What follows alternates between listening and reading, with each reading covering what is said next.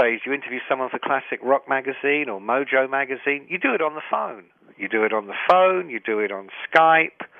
And there's only so, unless you, in my case, I'm lucky because I've already known most of these people for years. But if you've never met them, or you're not as old and experienced and have as many contacts as me, so you can't quickly establish common ground because if you don't know them, there'll be people you both know, so you can quickly establish your credentials as a man. It's impossible. It's impossible. You're not going to be sitting. You know, I, I was on the Monsters of Rock tour in 1989. I remember sitting in Lars's room while he took a shit in the bathroom with the door wide open because that is his disgusting habit. And we and he while he played me the rough demos for what would become the Black Album. And uh, I was like, yeah, but could you close the door? Fuck you, pussy. I'm taking a crap. You know, it, it, you don't get that on Skype. You know, you don't get that on a telephone conversation, and you don't get. I mean, I woke up one morning in Denver, Colorado, in 1988 on Def Leppard's Hysteria World Tour. This is Hysteria which was number one and sold 9 million copies, had five hit singles. They were the biggest band in America that summer. And I woke up in bed in Colorado one morning with Steve Clark, the guitarist, lying next to me.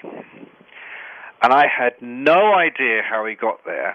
And then it came back to me. We'd been up all night in my room drinking and snorting coke and telling stories and telling stories, and eventually we just crashed out. And instead of him leaving, he just crawled. Was a big double bed. He just crawled into this bed next to me. And when I woke him, he screamed because he thought I was in his bed.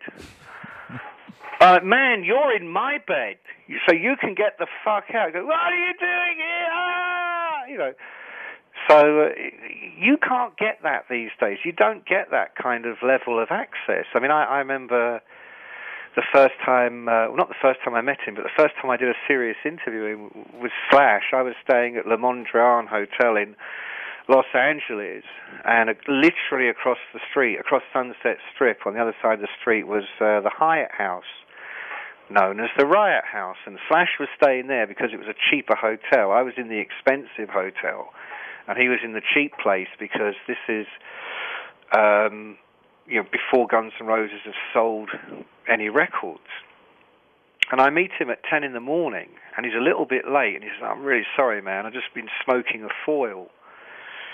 Now, I know smoking a foil means smoking heroin.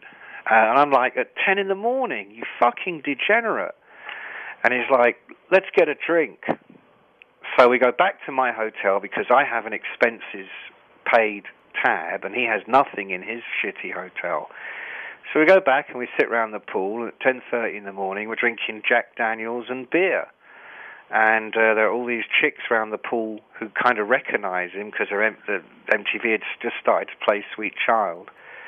And suddenly we're surrounded by six or seven chicks in bikinis, all screaming and asking for his autograph and he's squeezing their tits and laughing at me, and we're throwing beer around, and it's not even noon, you know. By the time I got the tape recorder out, it was like 3 p.m., and I tell you, I got a fantastic interview. A fantastic interview. But by the end of it, you know, I could barely walk.